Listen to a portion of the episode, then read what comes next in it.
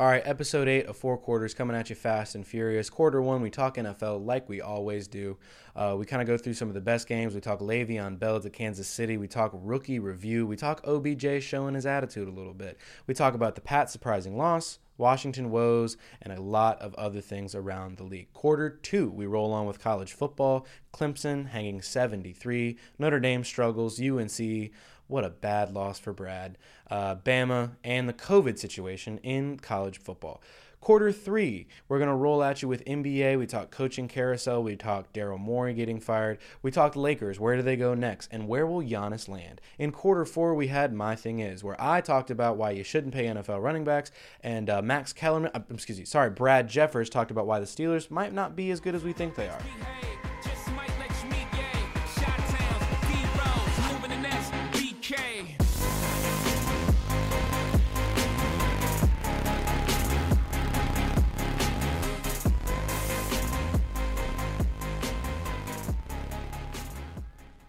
All right, Brad, we're back. Episode eight of Four Quarters. We had a wild week, and I'm coming after you today. Yeah, I, I kind of got to be prepared for it. Uh, my weekend did not go as expected in the sports world, so let's get into it. All right, quarter one, around the horn. We're going to go around the NFL today. Titans win in OT and stay undefeated. Do you think they're the real deal? I kind of, you kind of can't say no. I mean, they beat the Bills last week. You definitely can still say no, though. I mean, you can. Like, there's way. I mean, I don't think like Tannehill looked really good today. He looked decent. And the ah, thing with Tannehill, really he's not really throws. throwing over 200 yards. If you look at the way he's playing, it's very conservative, you know, football, which is the way you play with Tannehill. He's not a game breaker. But let's all be clear here, and we all know the truth. This team lives and dies by running game and mainly Derrick Henry. I mean, he did have like 212 yards today. Yeah. granted, granted, he had 94 of them on one run, but that's still impressive to yes. put up 200 yards. And if we go back to his game against the Bills, he turned Josh Norman into a practice dummy.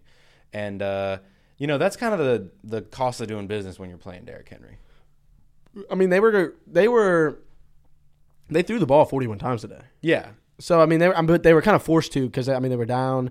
Yeah, it was a wild game. So Tannehill had to throw it eventually. But overtime, last play, it was Derrick Henry in the backfield. I mean, it was Derrick Henry the whole overtime period. Correct. Like they literally just handed the ball. They knew they, didn't want to stop him. They no, didn't even want to touch him. No, and they know, but they know how to win. Like right. obviously, their way to win is just right. But on the flip side, if you have a defense that's pretty like dominant in the run game, they might struggle. And you know who's pretty dominant in the run game? Who? The Pittsburgh Steelers defense, who held the Browns to seven points. Now, a lot of people were saying that this was the Steelers' first real test, and I had to agree. You know, the Browns are no joke. They have one of the best offenses in the NFL based on talent. On paper, clearly they underdeliver, but on paper, they're one of the best offenses in the NFL. They have some of the best talent in the NFL. Um, and they're the they actually are the number one ranked rushing offense in the NFL. And the Steelers held, held them to 75 yards rushing and only seven points. And the offense looked better than it has all year, scoring 38 points. And this is only the second time the Steelers have scored 30 points in almost a year. All right. Well, I'm going to get into this later. Yeah, we have this scheduled for later, but, but I'm sure you have some but to say. Let me let me say this. I don't like people saying the Browns are the real deal. Yes, like you said on paper, they're they have the probably some of the best talent by far. But that's been the case for what three years now, two or three years now. Yes. And the past two or three years, we've never said that they, you know, we're we're a contender. We're good. The team hasn't changed much. Yeah, they've had you know coaching changes or whatever, but but even still. And when you look at the Steelers, I mean, they look good today. You can't you can't dispute that. Yeah, you can't. Any, so. Like they put up 38 points. But you're still going to try seven. Oh, I'm still going to try it 100. percent But we'll get into that later. I still, I mean, it's a good win for the Steelers but I don't I don't think that this was their first real test. I think that's next week against the Titans. Okay, I, I'm fine with you saying that, but you really didn't finish what you were saying with Cleveland. Well, yeah, I don't I don't want to yet because I do get into that uh, in quarter four. Okay, with my thing is okay. so so okay. I'll save it for there. I'll save it for there. Well, I have some I have some facts and stats that I want to keep in the back pocket for the old Steelers, but it was a good day for me. 38-7. That's the most fun I've had watching a Steelers game in a long time because as we know last year it was a lot of uh, a lot of blah. Um, if we are going to move on, we're going to move on to the Falcons. And for the sixth week in a row, the Minnesota Vikings shafted me. I just cannot believe that this team doesn't know how to win a football game. The Falcons were able to not blow a lead for the first time all year. They get one in the win column to move them to a whopping one and five. And uh, the Vikings look bad. Kirk Cousins looks bad. And uh, I don't think this says much about the Falcons, but I do think it's saying a lot about the Vikings that they're probably not a playoff team and that Kirk Cousins is overpaid, which we all knew. And in my mind, the Kirk Cousins era in Minnesota is coming to an untimely or a timely end, rather. I think this Vikings team is headed on the outs of being a top tier NFL team. Yeah, I agree with that. My thing with Atlanta today, I mean, they're coming off. I mean, they got a they got an interim head coach right now. They're playing for a new guy. Uh, Julio came back today. He looked great, 137 yards and two touchdowns. Um, Matt Ryan played a great game. Defense looked great. Defense really looked good. Like they just everything seemed to click for them today. You know, coming off of, of a rough weekend last week where you know they lost their head coach and their general manager Correct. on the same day. Yes. right after the game ended. So I was impressed with Atlanta today. Do I still do I see this continuing throughout the future for Atlanta? We'll No, have to see. I mean, all. they played the Vikings today, but yeah, with in the sense of the Vikings, uh, they're they're shot for the year. I mean, I, I think we kind of already knew that going into this week, but them losing by 17 to Atlanta, who was winless before this, Yeah, I think I don't. I can't. more. I can't even make the picks anymore with the Vikings. It's kind of just I'm gonna just close my eyes and hit it from now on because um, I lose every single time. Yeah, I've learned to always go against what your decision is in the Vikings game. Except typically for, except works for out for week. you. Except for last week, we both. They picked the even they even tried to uh, mess me up there. They tried to win that game for whatever reason. Well, yeah, they look. They must look at our picks, and I, I would. I wish, but That would be nice. Anyways, so moving on yet again, uh, this is one of the things I really wanted to talk to Brad about. Do you have anything to say for yourself? Because uh, the New England Patriots, they lost today. And not only did they lose, they lost to the Broncos. Uh, Drew Lock's first game back, he tried his best to give the Pa- Pats that game, and uh, they couldn't pull it off. Uh, what do you have to say for yourself? Cam right. Newton looked, uh, how do we say, what's the word for that? Do you want to say it? all right. Yes, Cam throwing the football did not look great. Yeah. Okay, seventeen for twenty-five, one fifty-seven and two picks. Two picks. You hate to see that. His first pick. His first pick was kind of his fault, but I mean it was a great play by the defense. His, I mean him on the ground though was I think phenomenal. He had Okay. seventy-six yards and touchdown. But let me get into this. No, I don't think Cam looked great today. He didn't at all. Um, and but I think they still should have won this game. But I put Should have. part of it. I put part of it on Bill Belichick because How? I don't agree with them going for two on that first touchdown that they had. Who threw two picks? Bill Belichick. or Yes, I Cam get it. Newton? I get it. Can't do making two sure, picks. yeah. Yes, I get it. Okay. They should have. They should have been ahead a lot. They should have been a lot farther ahead. But Right. even with that said, in the situation that they were in, I think they still could have won this football game. The- yeah, but shoulda, woulda, coulda. We can all look at the past and say that. But if you are telling me that the Patriots are a 12 and 4 Super Bowl contender, you can't lose to the Broncos, who are without Von Miller, who are without Melvin Gordon. Um, ironically, who got listed uh, out today with an illness, which is not exactly why he was out, but that's fine. Um, Andrew Lock on his first game back after a shoulder injury. And Courtland Sutton is not playing. So you lost to not only a Broncos team, but a Broncos team who has no hope this year. So that's my issue with this loss. It's not just a loss. And yes, I'm happy I get to clown you today, but from a real pers- from like a more serious perspective, this is a problem for the Patriots. This is not a game you should, you know, be happy with. I mean, clearly because they lost, but this should be this should make you a little bit nervous for the Patriots, should it not? No, I don't think it does. Really? No, I don't. I mean, I think think, you're out of your mind. I think defensively, yes, the Bron- Broncos are not a good football team. Yeah. on the, on the offensive side So of the ball. ration- But- rationalize the loss for me. all right, so first of all, yes, they allowed six field goals, but they only allowed six field goals and two picks where they were put in pretty decent field position. Drew Lock completed ten of twenty five passes today for like hundred and sixty yards, and they still he also threw two picks as Cam did. So their defense looks fine. Their offense, they got to pick it up. They got to figure something out. That's what I'm. That's my issue. But here. You only muster 12 points against this defense, who's pretty much hopeless, and your defense only gives up 18 points. You can't manage to win, and gives you two turnovers. That's a really hard game to lose, and yet they managed to do it. I blame Cam. I just yeah, I mean he didn't look good today. I mean yes, you can put the majority of this on Cam Yeah. for today. Yeah, But I don't we- think I don't think we'll see that moving forward. I think they're going to come back from this. They're going to bounce back from this. They're going to look That's a lot fine. better. But if they play like this against the Bills, they're gonna get Yeah. housed. Yes. Okay. But this also goes best back to my point. I think I made this either last episode or two episodes ago. This is the most they've ever run the football with a quarterback or otherwise. I think it's 84% of the time, which is an ungodly number. And you know the only other times I've ever done that are with Matt Cassel, who is a terrible quarterback, and Tom Brady, who is in the unproven portion of his career, pre the sixth Super Bowl Tom Brady, pre Goat Brady. So clearly, they run the football when they don't have a lot of uh, hope or uh, what's the word I'm looking for? They don't have a lot of confidence in their quarterback as a pure thrower of the football. So that's what that stat tells me. Do you have anything more to say for yourself and your Pats losing to this terrible Broncos team, or can we move on? I mean, not in the sense of them losing to the Broncos, but I'll get to your point about their confidence uh, with Cam. I Yeah. mean, The two picks, it's really boosted my confidence. yeah, and that I mean, yes, that hurt him, but they've only played six games, and he was out for one of them. Right. And I mean, no preseason, no no real That's training that's camp. but that's over, bro. That's Yes, I know, We're that, six I game in. That that argument is now over. I- We're I six mean, games yeah, in. You should have enough time now to be a part of that offense. I mean, we're now we're seeing the same thing uh, in a game we're going to talk about in a second. The Bucks, they're starting to click now. This is the time where you need to start clicking. yeah, but they kind of hit a hiccup with the COVID and Cam being That's out. going to happen. Don't get. Yeah, I mean, it's gonna happen, Here's but- a solution. Don't get COVID. Well, yeah, I don't think he went out and said, "Hey, I'm going to get COVID today." Eh, you never know. I, I highly doubt Cam said, "I'm I, going to get I COVID clearly, today." Clearly sarcastic. All right, moving on. Um, somehow we always end up talking about the Washington football team, even though they're at the bottom of the league. They still manage to remain relevant. Um, they actually put up a decent struggle today, even though their offense had some real woes with Kyle Allen, who did not play particularly fantastically. But they had a chance to actually tie the game and push it into overtime, and then Ron Rivera makes the decision to go for two now.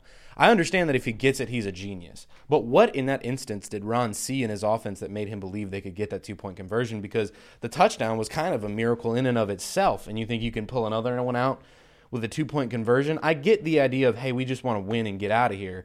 But in that instance, I think that's the time where you go, all right, I'm just going to kick it and we're going to try to fight in overtime because if you get the ball first, all you got to do is score a touchdown. But instead, he tries to go for the win and loses, and I think he's going to have to, some questions to answer. I kind of like the move. I I mean, mean, I, like the aggressiveness, but why? Well, because what what do they have to lose? Yeah, but also like, if you're going to try to win the game, why is that your decision? Why would you not try to extend the game and try to give yourself a better chance of winning? Besides leaving it all on one single play. Now I do understand now that defense played not terribly, but not to the level of expectations we had for them. I mean, they only held them to 20 points, so they didn't play that bad. But, you know, do you want to put your defense out there in overtime? Do you want to risk, you know, them getting just driven down the field? I get the idea, but in my mind, you got to go into overtime. You have to. Yeah, but I think I think that this fits kind of how we've seen Ron deal with things all season long, with him not calling timeouts at the end of games. You know, I mean, I, I guess yeah, it's different because he's going for a win versus you know not calling Right. timeouts. But I think it's it's a similar sense to where he was like, let's win this now, and and go home. But if we Or lose, it's not a big we deal. lose, it's not the end of the world. I mean, Still puts you at the number two pick. yeah, it, they're gonna they're gonna get a good draft pick regardless. Right. I mean, they could win the division and still possibly get a good draft pick. So Uh, actually, it's a good chance. yeah, it's Uh, a very good chance. Yeah, but I mean, I think the thing, and I think there are a lot of Washington fans are hoping for Trevor Lawrence, but uh, you're going to have to have the Jets win some games, and that's not looking like it's possible. No, the Jets are awful. Yeah. Why does Adam Gase still have a job? 24 nothing to the Miami Dolphins, who I know they're playing well, but it's still, you know, the Dolphins. And you can't even score a touchdown. I mean, with a veteran quarterback and Joe Flacco, like what what do, what more do we need to see from the Jets? Like if not now, when? Fire Adam Gase. Get him out. Don't let you let don't don't let the door hit you on the ass on the way out, dude. Like what is what is the holdup here? Yeah, I honestly it confuses me because we saw with Houston. I mean, they were quick on the ball. Yeah. but but Atlanta. My, but yeah, even Atlanta too. But they have talent. The Jets? Teams. Oh, you're talking no, no, about yeah, yeah. yeah. Atlanta and Houston have talent right now. Yeah. So maybe I don't. I, I honestly don't know. I what- lose brain cells watching Jets I don't know football games. what the Jets are thinking right now and, and It- what they're trying to don't figure out or do. I think that they could give me and you a shot to run that football team. It would probably be close. To the same Honestly, I think. I could win a game with the Madden playbook on that team. I think we could. I mean, yeah, it might be hard. We might have to play. You know, Adam Gase is the perfect example of lying on your resume because he told the Jets that he was this offensive guru, and somehow they bought it. And um, I'm seeing like a Pop Warner offense here. There's not a lot of motion. There's not a lot of action. You pretty much know what's coming when it's coming. Um, they had a wheel route for an easy first down. Joe Flacco threw the most catchable ball of all time, and uh, it got dropped. So clearly, this this this team is just just bad from top to bottom. I mean, they're all around. I mean, I don't think I don't know any real talent on this team. Like, can can you name a player right now on the Jets other than the quarterbacks? Braxton Berrios. Anybody he played else? for Miami. Anybody else? Frank Gore. Okay, all right. Anybody else? I think his name is Jeff Smith, and I only Exactly, know this, I and I think only his know name this is. from Madden. Exactly. But you nobody knows anybody on the Jets. They're not good. They have no talent. their coaches are clearly terrible. I mean, this has been a problem they've had not just this year, but years in the past. And this year, it's just very bad. In a word, a cluster. Uh, anyways, we're going to move on yet again. Eagles put up a struggle, but the Ravens end up winning by two. And this is kind of my argument that this Eagles team is not as bad as people say, but it's the receiving corps. It always is going to come down to the receiving corps. And they had these little slip ups. Like, why are you running a zone read with Carson Wentz on the goal line? And the fullback tried to take the ball from him. I just don't, I don't understand it. I don't get it. I don't, like, why are you not throwing the ball? Like, and then Miles Sanders dropped a touchdown pass, which should have been a touchdown. I mean, it should be seven points on the board right there. They can't manage that. They started off slow, and they played the Steelers well last week. So clearly, this Eagles team is not as bad as you know we're saying or they're putting on the field. But at the end of the day, man, you got to start winning some football games if you want to at least win the division. I mean, I think this team's really talented, and I'm a big proponent of Carson Wentz. But are we just going to have this Eagles team stuck in mediocrity and close games like this all the time? I mean, I think as an Eagle, if you're an Eagles fan right now, you should be super happy with what happened today. I it honestly Not surprised me. Okay, maybe not. sh- maybe they not. should honestly. They should. They should have won this game. Yes, they should At have. I least mean, tied it. well, I mean, considering that they put up 22 points in the fourth quarter. Yeah, I mean, yeah, you had three of the quarter. They, they were- 29. They were, scoreless through 20, two. No, they put 22 up, and they put six up in the third. 28, Yeah, They scored. They scored Fourth. 28 in the second half. correct. Is what? Yeah, yeah, yeah. I see what you're saying. And then they put six to. Yeah, I see what you're saying. We're all good. I'm losing my words here for a second, but who do they have next? I mean, I. I want them to. I want Carson Wentz to play well because I am going to tell everybody until the end of time that Carson Wentz is a good quarterback. But if you Oh, keep, they should win next week. if you, yeah, it's the Cowboys. If you keep, No, they got the Giants next. If you keep putting deck furniture in front of him, I mean, of course he's going to play bad. Well, yeah, but I think I mean I mean Fulgham's been playing well. He he had a He's, great a good, game he's, a last good, he's a good find, but they need more. I mean, Zach Ertz is hurt. Dallas Goedert is hurt. Clearly, they have some injuries. Alshon Jeffery's not out there. Not that he would have made that big of a difference, but it's time. Hey, Eagles front office, start drafting receivers. They drafted J, uh, Jalen Reagor, who I liked, but not at that spot over Justin Jefferson. They also could have had Terry McLaurin or DK Metcalf, and you know who they drafted instead? JJ Arcega Whiteside, who is hot garbage. Yeah, I don't even know who that is. Exactly. Hot, Exactly. hot garbage. And they let go of Nelson Agholor, who is now balling. Yeah, that was a mistake. I liked I liked that. Oakland. Yeah, he just had a bad year and they let him walk. I just don't understand the thought process here. Um, moving on to another one of your teams who couldn't muster a win this weekend. The Carolina Panthers, even though I did say that they were learning to be better without Christian McCaffrey, do need Christian McCaffrey. Couldn't get a win, pushed it to overtime. Teddy Two Gloves threw a pick. This team is not a playoff team. I mean, this is the best defense that they've played this year. Correct. Chicago's a good team. I mean, they're five and one. Um, I had hope. I mean, they had two possessions within the last what five minutes of the game where they should have scored.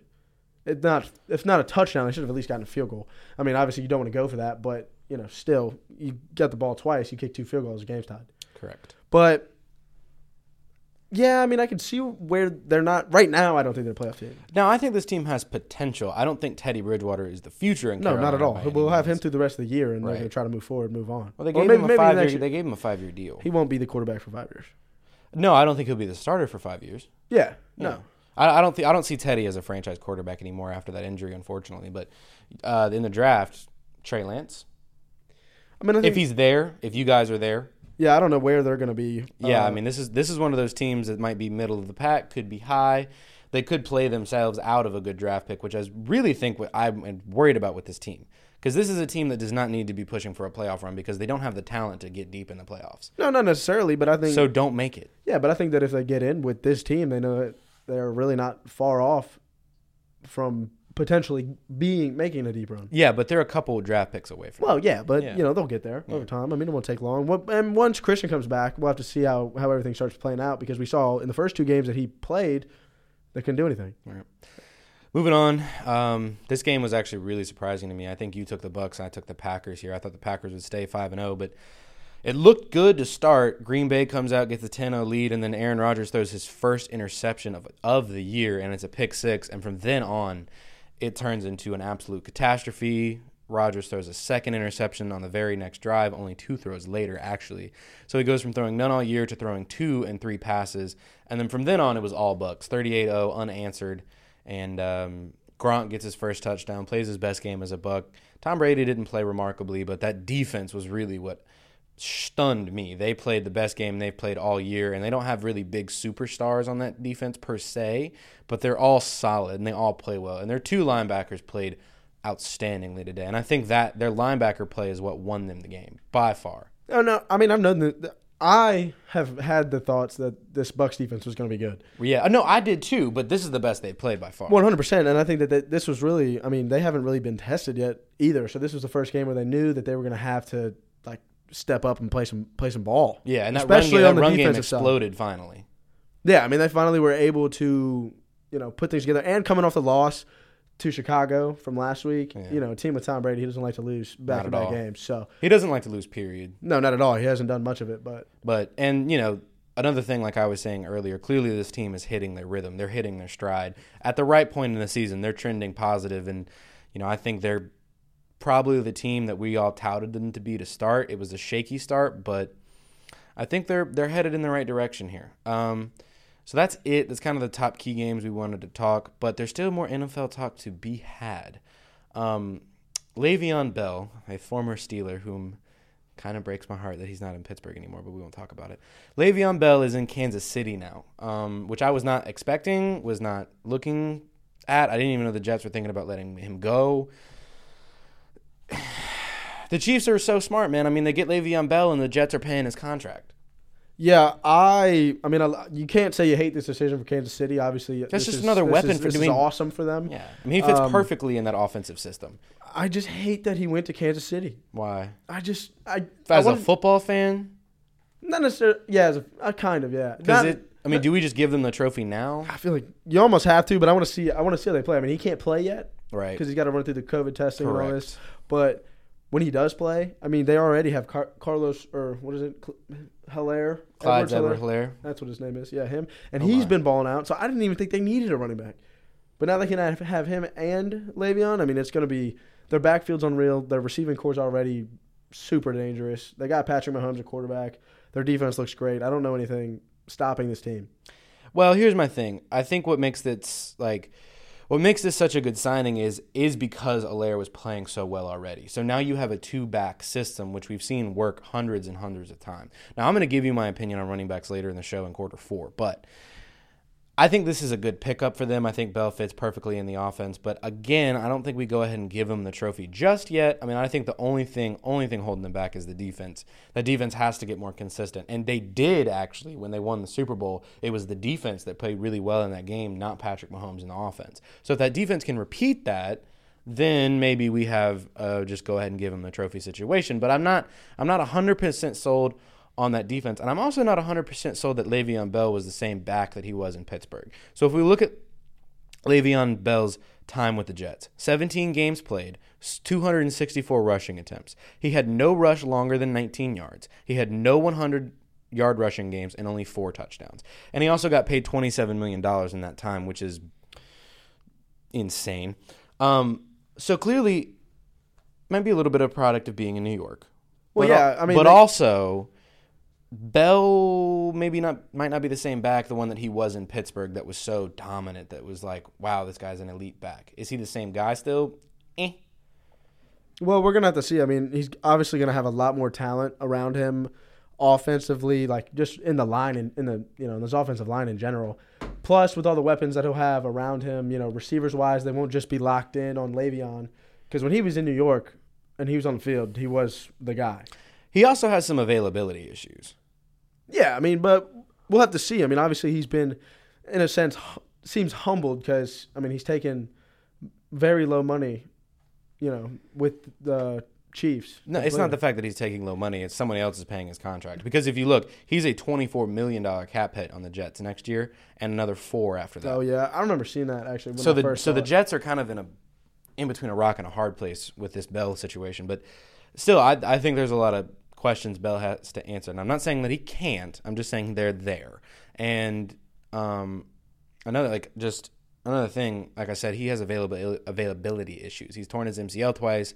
He has a little bit of problem passing drug tests, which I don't think is a problem anymore. In a, no, I don't think it is. Yeah, I don't think they do that anymore. No, not not for weed. No, not, Yeah. not for what he was. Well, then found that doesn't matter anymore. But he does have some injury uh, issues. Yeah, I mean, we'll have to see. I mean, obviously, he hasn't really played much uh, in the past year. I mean, obviously, he's been out. He hasn't played for the Jets this season. So we'll just have to see. I mean, he's still got, you know, probably another. He won't play this week, obviously, so he could come back next week, and we'll just have to see how much they use him. I mean, they also, like I said, they have Clyde Edwards Helaire, and so they won't need him as their primary back necessarily. We just got to see. We'll have to, have to wait and see how they end up using him. How would Le'Veon Bell not be your primary back? I mean, I'm not saying I'm not saying he won't be, but I'm saying he doesn't have to take every snap. No, he no no no no he does not at all. You could use Helaire as a speed back, as a third down back. It does give them a situation where they can play two backs, which I've always liked the idea of having multiple running backs. Yeah, I mean, I think it's a genius idea. I, I love that idea. I mean, because you had the two hundred the two headed monster in Carolina way back in the day with DeAngelo Williams and Jonathan, Stewart. Yeah, double trouble. I miss those days. Yeah, I mean, there's a lot of teams that we see success with that they have two powerful running backs. I mean, look at the Ravens. yes, they have runners all over the field. Exactly, and they're dominant. Right. So All right, moving on. Um, after week five, or is this week? That's week five, right? Is week, five was last week. This is week, Week six. six. I'm sorry. Uh, let's do a little rookie review after week six. Uh, who's one that's really stuck out? Who's one that's just not doing it for you? I gotta go. I, this week I'm gonna say Justin Jefferson. He's been performing Yeah, he's well in really Minnesota. well. Uh, he kind of surprised me a little bit because I mean, I not that I forgot about him. I mean, he was great at LSU, but you know, nobody really expected much out of him this season, especially being in Minnesota. But I mean, I think he's he's played very well, uh, and they've started to use him a lot more. So I I like what he's putting up. I mean, but Joe Burrow's you know still my favorite. Yeah, Joe Burrow. Uh, clearly for me, Chase Claypool. I'm going to keep riding that Chase Claypool wave. Has another touchdown this week. Uh, he is the he's tied the rookie record for touchdowns through uh, five games, and they've actually only or through six weeks, and they've only played five games in those six weeks. He's got six touchdowns. Um, but one of the rookies that I've really, really has really been impressive to me, along with Justin Jefferson, is Justin Herbert. We've talked a lot about him on this show, but Justin Herbert's playing really well to just get thrown in the fire the way that he was, and he's playing really good. I mean, the guy has not won a game yet, and I'll, I'll be the first to admit that. But that's not his fault. And I'm going to say something a little controversial here. I think that if the Chargers were 100% completely fully healthy, that if they had their all their offensive linemen, they're missing Mike Pouncey and Trai Turner and Brian Bulaga, which are three big pieces of offensive line. If they were healthy, if Keenan Allen was healthy, if Derwin James was healthy, that team would be a playoff contender, 100%. There's not a doubt in my mind that team would be a playoff contender. Yeah, I agree. I mean, I think I like I like the Chargers. So. Yeah, I think I think they're going to be a very good football team in the future. Yeah, I mean, and they're still they're still relatively young too. So Yeah. Who? Uh, what rookie has just not shown you as much as you thought that they would? Isaiah Simmons. Yeah, I, that's exactly where I was headed. Well, see here, and I was super big on him going to the draft. Carolina had a chance to pick him up, did not, and then got Derrick Brown, and he has exceeded my expectations thus far in the season. But Isaiah Simmons, I mean, he's got seven tackles right now. I don't think he's played much.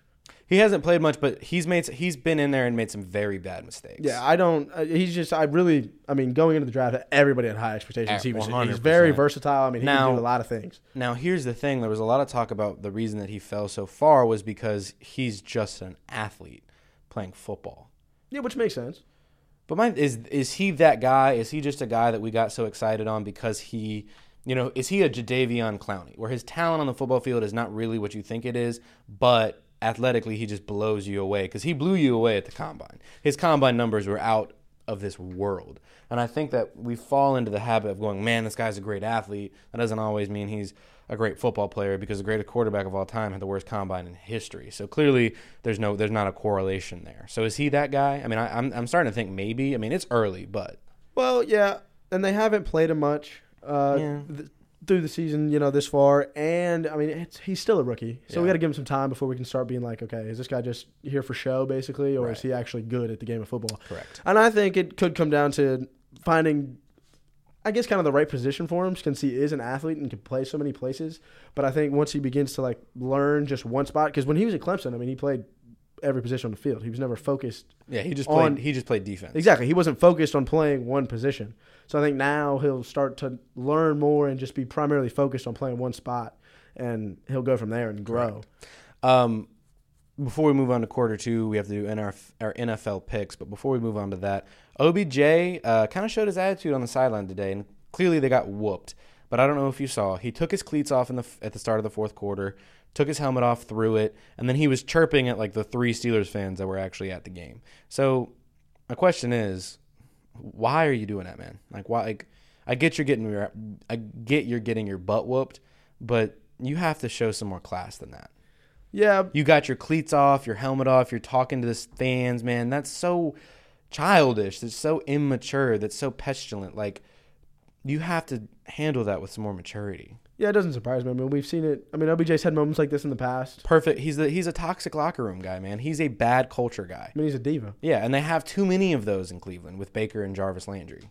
Yeah, I mean, they're they're basically three headed monster are just a bunch of you know a Mean Girls group. Yeah, and I mean maybe Myles Garrett is not like this, but what what was very funny to me is that the Cleveland Steelers game last year when Mason Rudolph was the starting quarterback had the drama and the helmet swing, and um, I think it was Kareem Hunt that said that this game is for Myles as if Myles Garrett had died. And uh, I think they let him down. I'm not 100% sure, but I believe that that offense let Myles Garrett down just a skosh. Well, if it was Kareem Hunt, then I bet you Myles Garrett's throwing a helmet at him after the game. Yeah, over. I don't, I don't, I don't think that they really uh, they won the game for Myles. I, I think that backfired a little bit. Yeah, their butts but it, for Myles. but it goes to for me to show that this Cleveland team is focused on the wrong things. You're focused on something that happened last year. You're focused on a quarterback who it was not playing. He was not playing. He got in the game because you got trounced, but he was he should have never been a factor. Mason Rudolph should have never been in their head. So I don't understand why this was such a focus when clearly Myles Garrett was in the wrong. I mean, swinging a helmet at a guy, that's a very dangerous. you can never justify that decision. Yeah, I mean, so like, there, I don't understand what the Browns were thinking. Like, this was their big motivator. It did not work in the slightest. So, mm. This is why the Browns are the Browns. We talked about this. This is their culture. They focus on the wrong things and then get blasted. And there's this meme circling around where they, you know, they silence the haters and then play an average team. And then when they play a good team, they start playing bad. And that's the tip of the cycle we're at now. They're playing bad because they're playing good competition. I mean, yeah, but we've seen this before that Cleveland's always focused on the wrong things. I mean, in the past, Baker's always big into talking to the media and you know getting up close with Colin Cowherd, you know, and getting in those little disputes. He's making 500 different commercials a year. Odell's getting into some mess situation. Like, He's got more commercials than touchdown passes. yeah, it's, It's it's- terrible. you can't expect to be a successful franchise and do that. I was really happy to see the Browns get waxed today. All right, before we move on to quarter two, week seven picks. Thursday, Giants Eagles. Giants have a six or, or excuse me, Philadelphia is a six point favorite. I'm going Eagles. Yeah, I got to go Eagles. They looked. I mean, they looked good today in the fourth. The Giants struggled against Washington, and I know the Eagles are a lot better than Washington. so as long as as long as the Eagles team that showed up today and the fourth shows up next week, the Eagles will take that. I agree. Uh, both Eagles there. Steelers Titans. Steelers are one and a half point favorites. Really, to me, this is a pick 'em game. I'm going to pick the Steelers because of my bias. You're probably going to pick the Titans. Yeah, I'm gonna pick the Titans on this one. Uh, solely because I think I've gone against the Steelers every single week. I don't think it's ever. It hasn't done me right to this point. But I like this is my favorite game of next week, and I don't know why it's not at 4:15 or 4:25 because it's you know The, the Steelers are getting one o'clock games because of their performance last year, but um, people, a lot of people underestimated the Steelers. But this is the reason I think the Steelers are going to win. The Titans are very run heavy. The Steelers defense is perfect for run defenses. We've seen them do it to Saquon. We've seen them do it to Houston. We've seen it do them. We've seen them do it to Denver, and we just saw them do it to the best rushing offense in football in Cleveland. The statistic best run defense, run offense in football. This is probably the best run offense in football if you're being real realistic. So this is a team where there's two strengths playing to each other. Now I think if the Steelers play the way that they did today and played really dominant and physical at the line of scrimmage, they're going to win this game because if they have to rely on Ryan Tannehill, then Minkah Fitzpatrick and Joe Haden and Steven Nelson and all these guys are going to kind of pick him apart. So hopefully that's going to play to the Steelers' advantage. But I'm picking Pittsburgh. You're picking Tennessee. Panthers, Saints.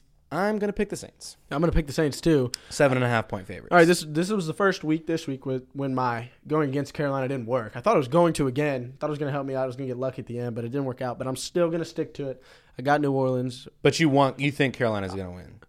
It'll be tough because Michael Thomas is coming back. But you're picking New But I'm gonna pick the Saints. So this is your superstitious fan pick. Yeah, I'm, but I've always been superstitious. I'm convinced every time I go for the Panthers in an actual pick and I say they're gonna win, they don't. So Okay. Well, I got the Saints by like 21. Um Lions Falcons. Falcons. This is actually hard because the Lions have looked good the past couple of They, weeks, they have. but I think the Falcons now back with Julio a new coaching staff. I think they'll continue what they did today. Yeah, it's in Atlanta. They have some momentum. I'm gonna go Falcons two, push it to two and five. Um, but it's going to be a close game. I could see Detroit walking away with this one, but I'm going to go Falcons. Browns Bengals. I'm going to go Bengals.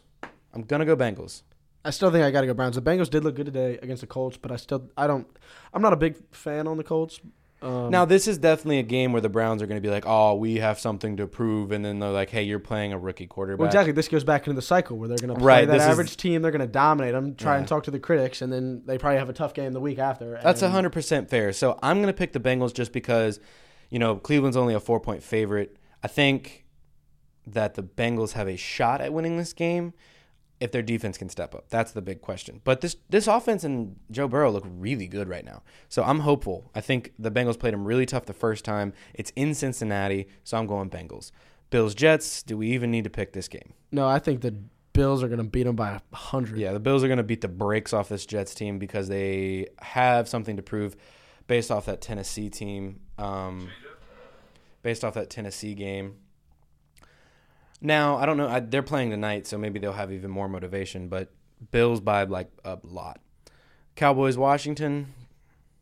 Cowboys. I mean, I, I can't pick Washington, and I think they're gonna. I still think they're gonna be good with Andy Dalton. Andy Dalton wasn't. I mean, yeah, he was not great in Cincinnati, but also he didn't have anybody around him in Cincinnati. Now with the Cowboys, he's got some weapons, a decent O line. Their defense is still a question mark, but they are playing Washington. So I'm going to hit you with some transitive property action. I'm going to hit you with some math. You ready? No, but okay. Okay. So, the Giants played the Cowboys and only lost by what, five? Yep. Washington plays today and only loses the Giants by one.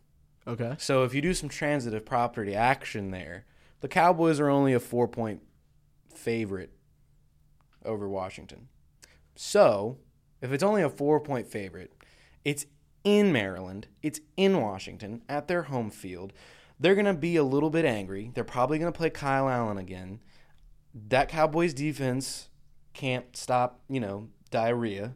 So they're real bad. So I'm thinking this is a trap game for Dallas. It's Andy Dalton's first start. I'm picking Washington. No, he'll start Or, tonight. uh, excuse me, his second start. So I'm picking Washington. I'm give, I'm picking Washington to win this football game. Okay, well, I'm still sticking with the Cowboys. I don't think that. Uh, yeah, I'm picking Washington as off a hunch. Uh, Packers Texans. I think the Packers win this game and by a good margin because of the performance that they had this week. Yeah, Aaron Rodgers can go for like 450 yards. And Yeah, five he's touchdowns. he's going to come out with something to prove because I guarantee you at least one media pundit is going to ask for uh, Jordan Love to get in the game. I can guarantee you that. Yeah, I mean, why wouldn't they? Yeah, of course they will. It's their job, and it's probably going to be Skip Bayless, your favorite. Yeah, right? Because you're like Skip Bayless. Is that what? No, you say I'm like Skip. Bayless. You're like Max I Kellerman. don't like Skip Bayless, but Seahawks Cardinals. Seahawks by like a lot. yeah, I got to go Seahawks. But I'm not gonna say a lot. Russell Wilson is who we all want Kyler Murray to be. Yes, but the Seahawks have So been. league- I mean, that's they're the five league and MVP. zero. Oh. That's the league MVP right there, big dog. Yeah, he will be, but and they're five and zero to this point. But I think they've beaten like they barely beat the Vikings, so obviously they have weaknesses, and I think if the Cardinals are able to exploit them, then the Cardinals can win. But I still think I'm gonna pick Seattle. The weakness in Seattle is their defense, but as long as Russell Wilson, as long as number three's back there throwing that ball around, I'm picking Seattle. All right, next game, as my computer has decided to flip out on me. All right, it's Chiefs Broncos. It's Chiefs Broncos. Yep. We Um, got Kansas City seven and a half. Kansas City. Yeah, I don't think that's a question mark. I mean, it wouldn't surprise me if the Broncos put up a good fight because the Chiefs, you know, had a good fight put up against them with the Chargers. But I still think the Chiefs come out on top. Especially that will possibly be Le'Veon's first game in It Kansas should. City. It should be. so I think he he might go off, Yeah, definitely. depending on how much they give him the football. If they're just trying to slowly work him in, and you know, however that works out. Okay, sorry. Computer recovery there. That was bad. Anyways, um, San Francisco, New England. New England. Yeah, I think I'm gonna have to pick. I'm not really sure. I'm trying to look to see how San Francisco's playing right now. They got off to a hot start. They're actually up 14-6. I'll probably go New England still. Um, I think Bill Belichick. It's in Foxborough. I'm tending to give teams home field advantage lately, but um, I'm gonna pick New England because I think Bill Belichick has something to prove. I think Cam Newton plays better, and I think that San Francisco offense is gonna struggle with the New England defense. Los Angeles the Chargers, the Bolts against Jacksonville, and the whimpering Minshew mania. I'm going Chargers. I've picked the Jags too many times this year. I've learned better. I'm going with the Chargers. Uh, while we're on the topic, is Minshew mania got overhyped? Right? Yeah, but their defense isn't nothing to. He's not. The, I don't. He's not the future. No, he's not the future, but he'll he'll be good for right. I mean, he's what they have right now. They'll figure something out moving forward. Sunday night football, Tampa Bay, Vegas. I gotta tell you, man, I want to pick the Raiders. Are you gonna pick the Raiders? I'm gonna pick the Raiders. I think I'm gonna go Bucs on this one, just because their defense looked really good today. It's Tom Brady. Yeah, the Bucs are not the healthiest right now. They've had a lot of injuries, but I still think they're gonna be able to pull that one off. All right, Monday night football, Chicago, and the Los Angeles Rams. I like. Uh, I like Chicago here. Yeah, I'm gonna go Rams. I like Chicago just because of the way their defense played. That offense is picking it up. Nick Foles is playing, you know, decent. I think they, ha- they I think they can win the game. Um, and the good news is Minnesota's on a bye this week, so I can't get that rant, damn game wrong. Good God. All right, we're gonna move on after my little rant there. We're gonna move on into quarter two. College football keeps rolling, and if you watch the Clemson Tigers play football, man, do they look good. Put a hurting on Georgia Tech. They hung 73 on them boys. 73 to what? 7 was it? Yep, 73 to 7. It was absolutely absurd. It was not an entertaining game to watch by any stretch of the imagination. So Trevor Lawrence, we just, we can just give him the Heisman now, right? I mean, you kind of have to, but we'll see how they close the game, close the season. I mean, they still haven't played anybody. So, In Miami, eh. I don't see this team losing. no, they won't. They won't lose. It's a con- if, because it's a conference only schedule. They will not lose. They won't even get touched. Um, now, if you're Georgia Tech, like, what do you say to your defense after that game? Like, you just gave up 73 points. I'd be like, hey, don't even bring your helmets because we're running till you puke. I don't even. know- I don't even know what you can do. Because Trevor Georgia Lawrence- Tech's not a bad football team. No, but Trevor Lawrence played lights out football. Yeah, he's threw five touchdown passes. Did you see where Clemson actually put their punter in at quarterback at one point? I mean, yeah, that's just blatantly disrespectful. yeah. I don't know what you can do moving forward with Georgia Tech. I mean, I feel like you just kind of got to try and erase it from your memory as best as you can. That was an embarrassing game they put up, and yeah, that's one that just gets wiped from the memory banks. Notre Dame um, got the win, but I'm not necessarily happy about it as a Notre Dame fan. They only put up 12 against Louisville, beat them 12 to seven, and I really think that just speaks to the idea that Notre Dame doesn't like to throw the ball. We just run, we run, run, run, and then when you're tired of running, we run some more. Um, and I think think the defense played well, but this offense is going to have to, have to, have to step it up if we're going to compete. I don't see the Notre Dame even sniffing Clemson, but um, they got they're going to have to play better. They're going to have to be, play better. Yeah, no, I agree with you completely. I I love seeing that Notre Dame barely won this game Yeah. because it gave me you know a little bright spot in the uh, sports world for the weekend. So, but yeah, obviously moving forward, they're gonna have to play Clemson if they get the ACC championship. I don't see them putting a dent into them, and I I mean obviously they're a ranked team. They're still good at football, but they're not in that top four conversation. You know who's not either? Yeah. Oh, yeah. So UNC got speared this weekend, um, and it would really they were getting blown out for a long time. Put up a struggle at the end, but in the end, UNC, the fifth-ranked Tar Heels, who are in the top ten in football for what the first time in like ever. No, they were tenth three or four years ago. yeah, they got clapped by the Florida State Seminoles. okay, they got clapped in the first half. Yeah, by the Florida State Seminoles, who should not be on national TV. They are aggressively bad at the sport of football. And UNC lost. Sit here and look at me in my face right now. Are they still going to win the ACC? Yeah. No, they can't. They physically can't now. Yeah, no, we're go- we're gonna need Notre. They're gonna need a lot of help now to get Notre to Dame's going to have to fall off the face of the earth, and Trevor Lawrence is going Well, have still- to get deported. They still got to play Notre Dame. It doesn't matter if if if uh, UNC plays Notre Dame and beats them or not. At the end of the day, it's Clemson. If you can't beat Florida State, there's no shot. There's not a snowball's chance in hell you're beating Clemson. Yeah, this look at me in my face and tell me they're beating Clemson. It's hard. okay? Exactly, you're done. Their Bye. defense isn't great. They're. Bye, Felicia. I mean, I'm still gonna stand by it. I still got hope, Yeah, well, but I'm not gonna hold my breath because I might be holding it for a hope while. is the liquor of the fool, Brad. Well, then call me a fool. Yeah, they do. Um, Bama beats Georgia. Are they the Bama of old? Because they didn't look great in the first half, and that's kind of this the trademark of this Bama team right now. They're playing bad in the first half, and then they play like the actual Alabama in the second half because they blew out Georgia. Najee second half. Harris is is that dude. He's an animal. He's absolutely. I mean, coming off last week where he put up five touchdowns, he had another great game against Georgia. I really like Bama. I think that they're right now, from what we've seen, I think they're the only team that can compete with Clemson. Yeah, but they're not gonna. I think Clemson wins this title running away this year. That's my prediction. I don't know about that. I They're definitely, running- I would definitely pick them as the running favorite at this it. point, but I got to see more football. They're a 14 point favorite in my mind. COVID thwarts LSU Florida. I mean, I don't think this is going to affect the college football playoff just because they're actually going to play this game later. I think Florida wins this game pretty easily because LSU is a LSU is garbage. shit show. Um, but of course, I have to ask this question. I didn't want to write this in here, but is this putting the season in jeopardy at all, or is this to be expected? No, I mean you got to expect it. I mean we've seen it in the NFL. Obviously, it didn't happen in the NBA. They have a bubble. We've seen it in baseball. And baseball bounced back. They're Exactly. playing Every- right now. Everybody knew going into the season if you're going to play that you're going to probably run into the situation like this unless you're in a bubble like the NBA was. Yeah. But you can't do that with football. No. It's it's impossible, especially in a regular season. So yeah, I mean it's it's, ex- it's expected, but as long as they can handle it properly, then I think they'll be fine moving forward. Then the Ye- whole, everything will be fine. Yeah, if you thought we were playing football this year and we're going to have zero COVID cases, you're out of your mind. Yeah. Um, before we move on, we're going to have a little halftime, but I have to ask you one more question. Ohio State plays their first game next weekend against Nebraska. I'm going to say something that's going to be pretty controversial. Okay. I think Ohio State loses its football game.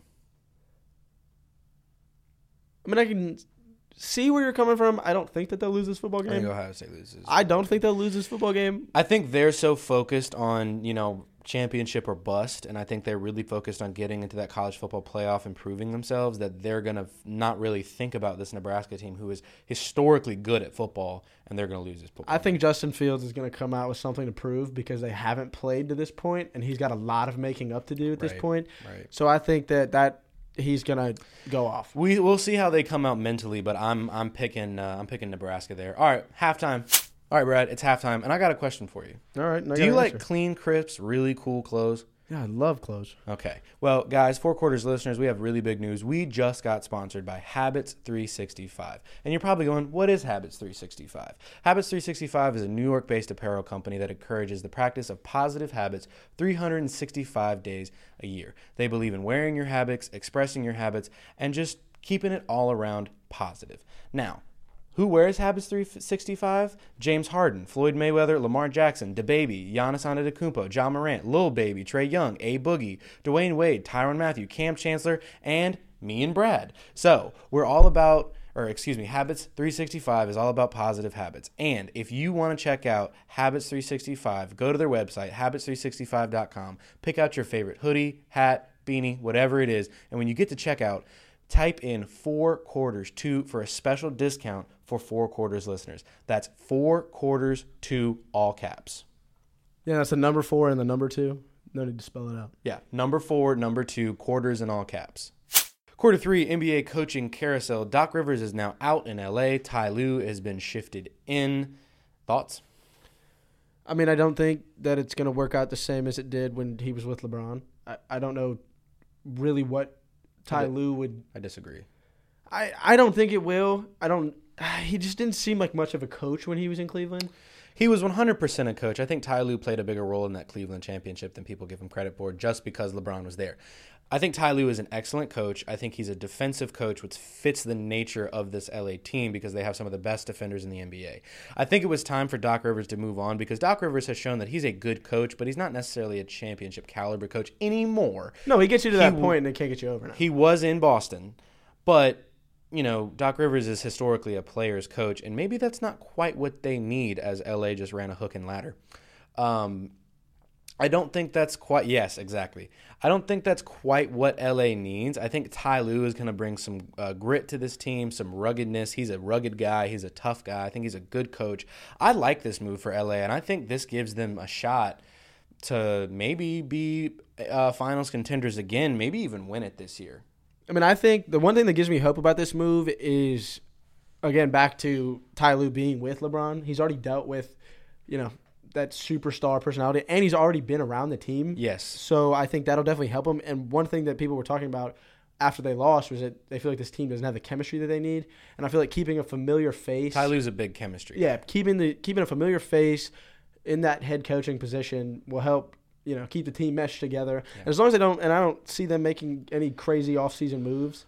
No, I mean they'll probably add a couple pieces. Some people are not going to be able to stay, but the core will be the best. Yeah, the core will be there, and that's all you really need. And I, I mean, I think I see them getting back to where they were this year, maybe making that next step to the conference finals. But we'll have to see how the other teams. Paul George is going to have to step it up. That's the that's it. Yeah, playoff P cannot be up. playoff P. Yeah.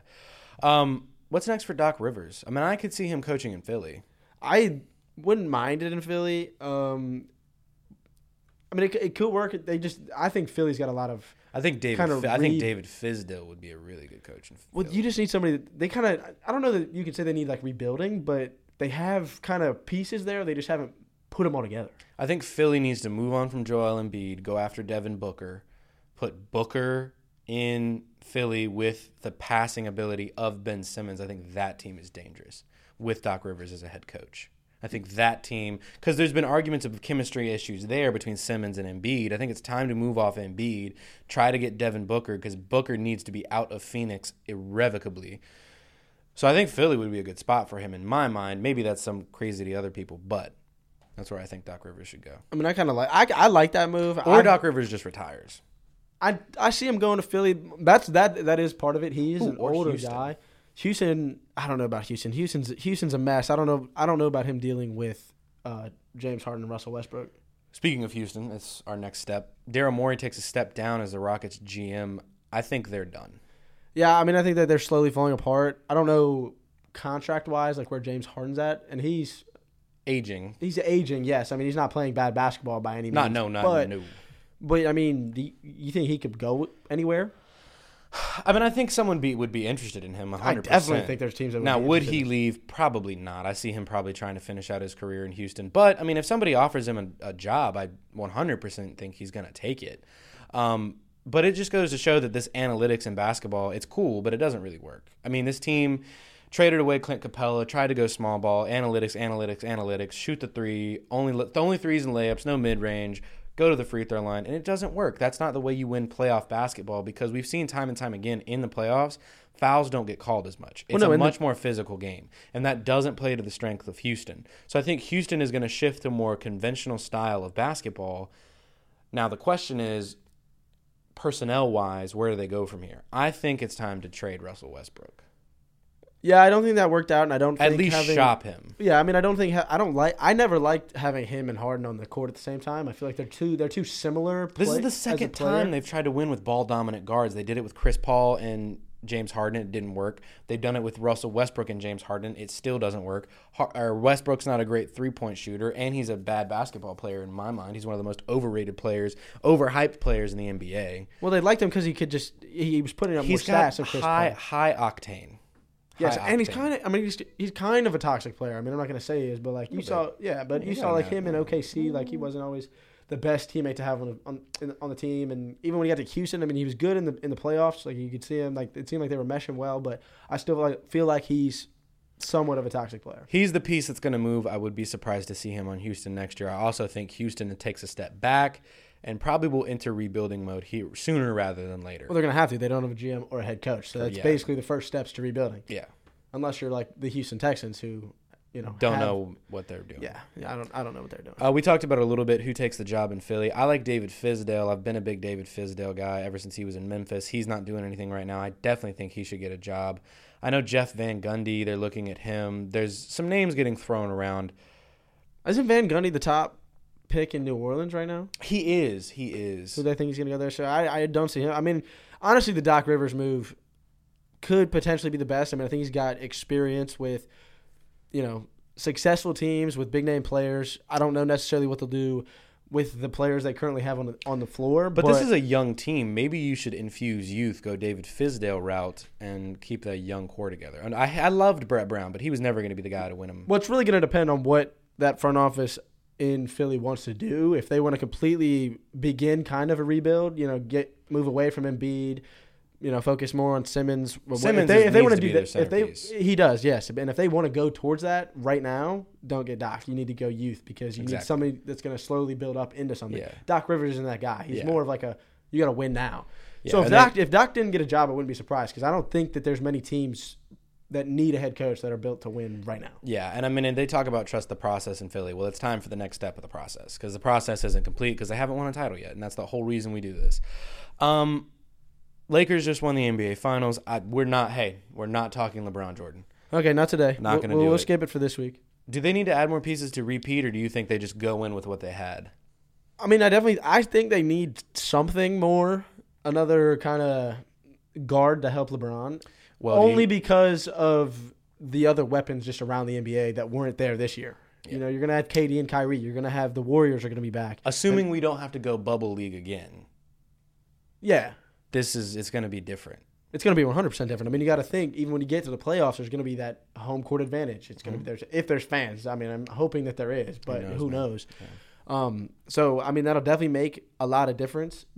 So I and I still think that they do need one more. AD and LeBron is definitely I think the best one two in the league, Mm-hmm. but it would definitely help them to have a third. The one of the guards that I saw, and he's definitely not what he used to be, but I did see that they're considering Derrick Rose. I did, and I and I kind of like that because you we've seen Derrick Rose. It's a pity pickup, bro. It is, but we've seen Derrick Rose. He can go off. I mean, obviously it's not consistent. He's not reliable. He's not consistent. He's old. He's hurt. That's He's kind of what the Lakers have been using. Like this year, I mean, who who else did they have outside of AD and, and, and LeBron that was really consistent mm. week after or game after game? Yeah, he was. Oh yeah, playoff Rondo. Well, playoff. but that Rondo, just goes into the point we were just saying. He's not a great regular season player, has experience. So maybe this would be a good fit for them. But you are right. The Lakers, if you look at them, were an oddball accumulation of talent. Yeah, and that's why, and that's why so many people like It the was Clippers better than the Lakers because if you look at the Lakers, they have LeBron and AD, and outside of that, they don't have a whole lot. All right, last topic before we move into quarter four. Where will Giannis land? Miami. I agree. Uh, Dallas is one of the contenders. I don't see him in Dallas just because I just I'm not a big Dallas guy. I like Kristaps, but if you throw in Giannis, it's like your lane's gonna get crowded. You're gonna have it's just too many people need the ball at one time to be successful. I think if he goes to Miami, that team has clearly shown that they're really good at moving the ball, passing the ball, And they're just Giannis, missing a big man. and Giannis sliding. And it's not even really a big man. It's Well, cause, yeah, because they have Bam. him but- with a mixture of Bam Adebayo would make that team so good, and he would slide perfectly into the defensive identity that Miami has created. I love Giannis in Miami. The I only thing I would like about him in Dallas is seeing him and Luka on the on the floor on the same team because I, would- think I would- that could be dangerous. I would but prefer like to see him, him and Jimmy Butler. Together. Yes, I like him better with Jimmy Butler. and that Just- only makes Tyler Herro better. yes, and I but that's just because I like that team around him. I mean, I think that that's probably the best team. That they will be the best. that team, team wins the championship. That team will win a championship. Yes. All right, we're moving on to quarter four. My thing is, Brad, do you want to go first? Yeah, I can t- I can take the reins on this one. So my thing is This is gonna be some the Steelers are a fake frontrunner. okay. Now, the reason that I believe this is because if you go back and look at the teams that they have played to this point, yes, they're 5 and 0. And yes, this week they did put up an impressive amount of points against a Browns team. I already think that Browns team is also fake cuz we've seen them in the past with a team that they still have not be great and not win games. And even Cleveland themselves, they haven't played a, a crazy schedule. They haven't played anybody dominant. And if you look at the Steelers season to this point, I'm pretty sure before today, if you did, if you don't count Cleveland, their combined record of their opponents is like three and twelve or something like that. Like it's something ridiculous. They haven't played anybody that's crazy scary. That's why going into this week, uh, it'll be a big test for them because they're playing a, team that I actually think is good. But like they beat Philly, who yes is still I, I think good, but not not great. I mean they haven't they haven't beat anybody. They haven't played well. Mm-hmm. They're one what one four and one now. They played Houston when Houston still had Bill O'Brien running the team, and we knew that was a mess. Nobody, nobody, that was not a good team. They played the Broncos when they were hurt without anybody on their team, and they only beat them by five. And then if you go to Week One, they played the Giants, who are also not great. They did play them with Saquon, but even still, they just haven't played anybody. So I think right now, yes, they're five and zero, and yes, that's going to help them in the long run. But I still don't trust them right now because they haven't played anybody. So let me tell you where you're wrong. Yes, the Steelers def- the Steelers schedule has been favorable to start the year. But if you look at their defense as a whole, they're only giving up an average of 18 points per game through the first 6 weeks of the season. If you look at the way they're playing the run. They have held teams to 75 yards rushing. They held Saquon Barkley to nine yards rushing or six yards rushing. Excuse me. They held the Browns to, or they held the uh, Giants to 20 total yards rushing. So they're clearly the best rushing defense in the NFL. They're the only they're the first team since the 1985 Super Bowl Giants team that has had 3 sacks and 1 takeaway in the first 6 games of the season. They already have 24 total sacks. So they get pressure, which is really big because Taylor Lewan just tore his ACL in Tennessee. So they get the most pressure in the NFL, they get the most sacks, and they're one of the more opportunistic defenses in the league, meaning they force a lot of turnovers. If you look on this team, if you look at this Brown team on paper, they were statistically the best rushing offense in football, stifled them 75 yards and only one touchdown. That touchdown coming at the end of the first half, which was really a give me touchdown after a Devin Bush injury. So that touchdown really might not have counted. The Steelers team is the real deal. On top of that, they have Chase Claypool, who's probably the best, playing better than any other rookie receivers right now, with six touchdowns through the first six weeks, only playing five games in those first six weeks. This Steelers team is the real deal. Their defense is disgusting. Their offense is getting better each week. This is one of the best Steelers team we have seen in a very long time. This is the first Steelers team to start 5 0 since they won the Super Bowl in 1979. If you're going to come at me with facts about Pittsburgh, Brad, you better come strapped because I'm ready for you. Yes, and I and I know you're ready for them. You're a fan of the Pittsburgh Steelers. I would expect nothing less. But you come back to how dominant they are against the run. Yes, they've played Saquon Barkley in Week One with the Giants. They play one of the best running offenses with Kareem Hunt. They're about to go play They're Derrick still- Henry, who yes. I'm not scared of. I think these next two weeks, I think they take back to back losses. You think back to back losses? they will lose to the Titans, and then the week after that, they will lose to the Ravens. one and one in this week. One and one. And even still, Plus, the Ravens don't look that phenomenal. So if you can stop Lamar Jackson, turn him into a pocket passer, he's very bad. Can't Well, see, these the next numbers. two weeks will test your your philosophy that they are the best run defense in the league because they, are going to play the best. It's not a philo- best- it's not a philosophy. It's a t- statistical fact. yes against teams that aren't great at running the football. That's literally not true, Brad. I just told you Yes, that the Browns are Cleveland, the best who- running who- def- running offense in the league. Yes, Cleveland, who has had the same running offense the past two seasons. Actually, incorrect. Kevin Stefanski uh, has redone that rush that run offense. I So st- I still don't wrong like it. there. It's still Cleveland, and they and they play and like Saquon. This is a four and two play. football team who's third in their division and they one of the best divisions in football. And the Steelers are atop that division. They do have to play the Ravens. That's going to be a test. But you have to understand this Steelers team is going to the playoffs and there's going to be a tough out in the playoffs. Are you telling me this team is not going to make the playoffs? Well, because there's seven teams in the playoffs now. Yeah, they're going to make it. They're going to be in the top half of the AFC. I'd But- see them as at least a third seed. They could get there if if they're able to win these next two weeks. They're without a doubt in my mind. A, s- It's going to be one of the hard. It's going to be hard for them to go seven and zero. I'll grant you that. They're probably going to split with the Ravens, but I'm really high on this Pittsburgh team just because this defense is the defense of old. Well, and if you go and look at the rest of their schedule, there's no way in my mind that they don't make the playoffs because they have the, you know, they're still they got the Bengals who, you know, could surprise somebody. They got the Colts who aren't looking great. They got Buffalo that could be a tough one. They got the Jaguars. They got the Bang, they still got the Bengals twice, and they got Dallas. Yeah, good take, uh, Max Kellerman. All right, I'm going to tell you what my thing is. My thing is, hey, let's stop paying running backs in the NFL, and I'm going to tell you why. The running game in the National Football League is not based on your running back, but your offensive line and your run scheme. Here, what are the best examples of that? Uh, San Francisco, they have not had top backs. They've had Raheem Mostert, Matt Breida, and it really doesn't matter who you throw in there. Their scheme is what makes the running game well. Devonta Freeman in New York. After Saquon goes down, Devonta Freeman looks like a top five back in the NFL. Why? Because they have a good scheme and a good offensive line, or that offensive line is playing well. Let me say rather. If you look at if you look at Cleveland, they do have Kareem Hunt and they have uh, Nick Chubb, but Nick Chubb goes down and the backup plays good, right? If you look in L.A. with the Chargers, Melvin Gordon, he asked for all this money. He doesn't get it. Austin Ekeler comes in and plays lights out in Austin and uh, Melvin Gordon's stead. We see the same thing with Melvin Gordon again in Denver. He gets hurt. Uh, Phillip Lindsay comes in, plays phenomenally.